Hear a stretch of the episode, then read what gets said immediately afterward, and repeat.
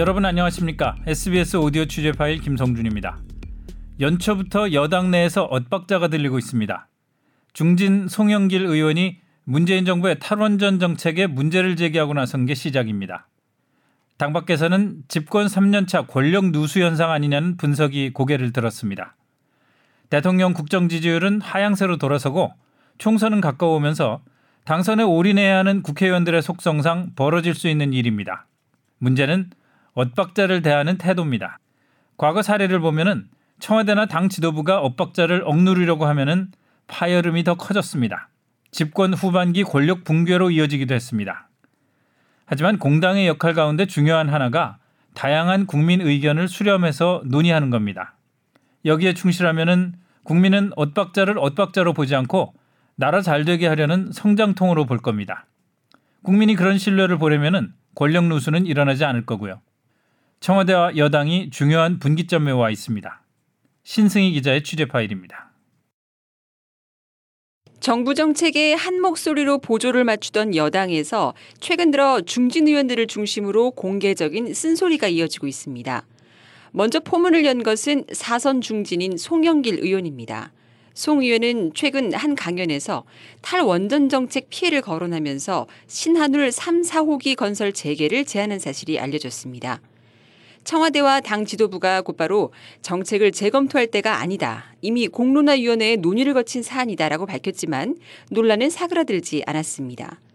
송 의원은 지난 15일 자신의 페이스북에 글을 올려 신한울 3, 4호기는 공론화위에서 충분히 논의됐던 적이 없다고 주장했습니다. 탈원전 정책에 대해서는 동의한다고 전제했지만 신한울 3, 4호기 건설 재개에 대한 자신의 생각이 여전히 변하지 않았다는 것을 분명히 한 것입니다.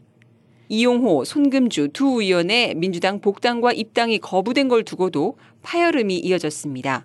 원내대표 출신으로 각각 4선, 3선인 박영선, 우상호 의원이 잇따라 SNS에 글을 올렸는데 이른바 순혈주의를 거론하며 공개적인 우려를 나타냈습니다. 두 의원을 받지 않기로 한 결정에 대해 자칫 당이 순혈주의로 가는 것 아닌지 우려된다.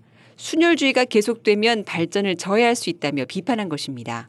여기에 삼선의 민병도 의원이 카풀이 혁신 성장의 상징은 아니다라며 카카오 카풀 서비스에 대한 당의 기존 입장과 온도차를 드러내는 등 전에 없던 중진들의 자기 목소리가 이어지고 있습니다.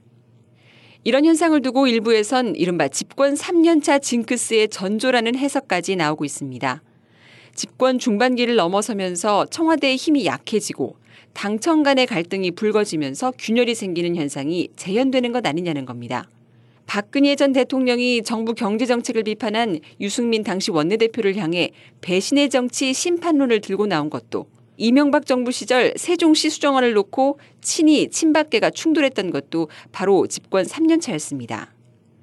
정치평론가인 윤태곤 더모아 정치분석실장은 3년차 현상은 충분히 예상 가능한 시나리오라고 말합니다. 집권 3년 차쯤에는 정부의 핵심 공약이나 정책의 결과가 어느 정도 나오기 시작하는데 여론의 호응을 얻지 못하거나 성공하지 못한 정책에 대해 나름대로 비판과 수정 견해가 내부에서 제기되기 마련이라는 겁니다. 또 정치적으로는 대통령의 장악력이 초반에 비해 상대적으로 약해지는 데다 올해의 경우 총선까지 다가오면서 의원 개개인이 자기 목소리를 낼 필요성이 커진다는 설명입니다. 청와대와 여당은 건강한 소통 과정이라며 확대 해석을 경계하고 있습니다. 집권 3년 차의 징크스로 보기에는 여전히 청와대라는 구심점이 강하게 자리 잡고 있기 때문입니다. 거품이 빠졌다고는 하지만 대통령 지지율은 과거 비슷한 시기에 비해 상대적으로 견고하고 청와대를 중심으로 한 당의 결속에도 큰 틈이 보이지 않습니다. 물론 정부 핵심 정책에 대한 내부 이견을 두고 한동안 당내 논란이 잦아들 것 같지는 않지만 그렇다고 내분을 얘기할 만큼의 조짐이나 동력이 보이지 않는 것도 사실입니다. 다만 분명한 것은 정권이 중반기에 접어들고 총선이 다가오면서 앞으로 여당 내부의 다른 목소리는 더 잦아질 가능성이 높다는 것입니다. 따라서 이견이 드러나는 것 자체가 아니라 그 이견들 사이에서 어떻게 균형점을 찾고 이견을 해소해 나가느냐가 여당으로서는 훨씬 더 중요한 문제라는 지적이 여권 안팎에서 나오고 있습니다. SBS 신승입니다.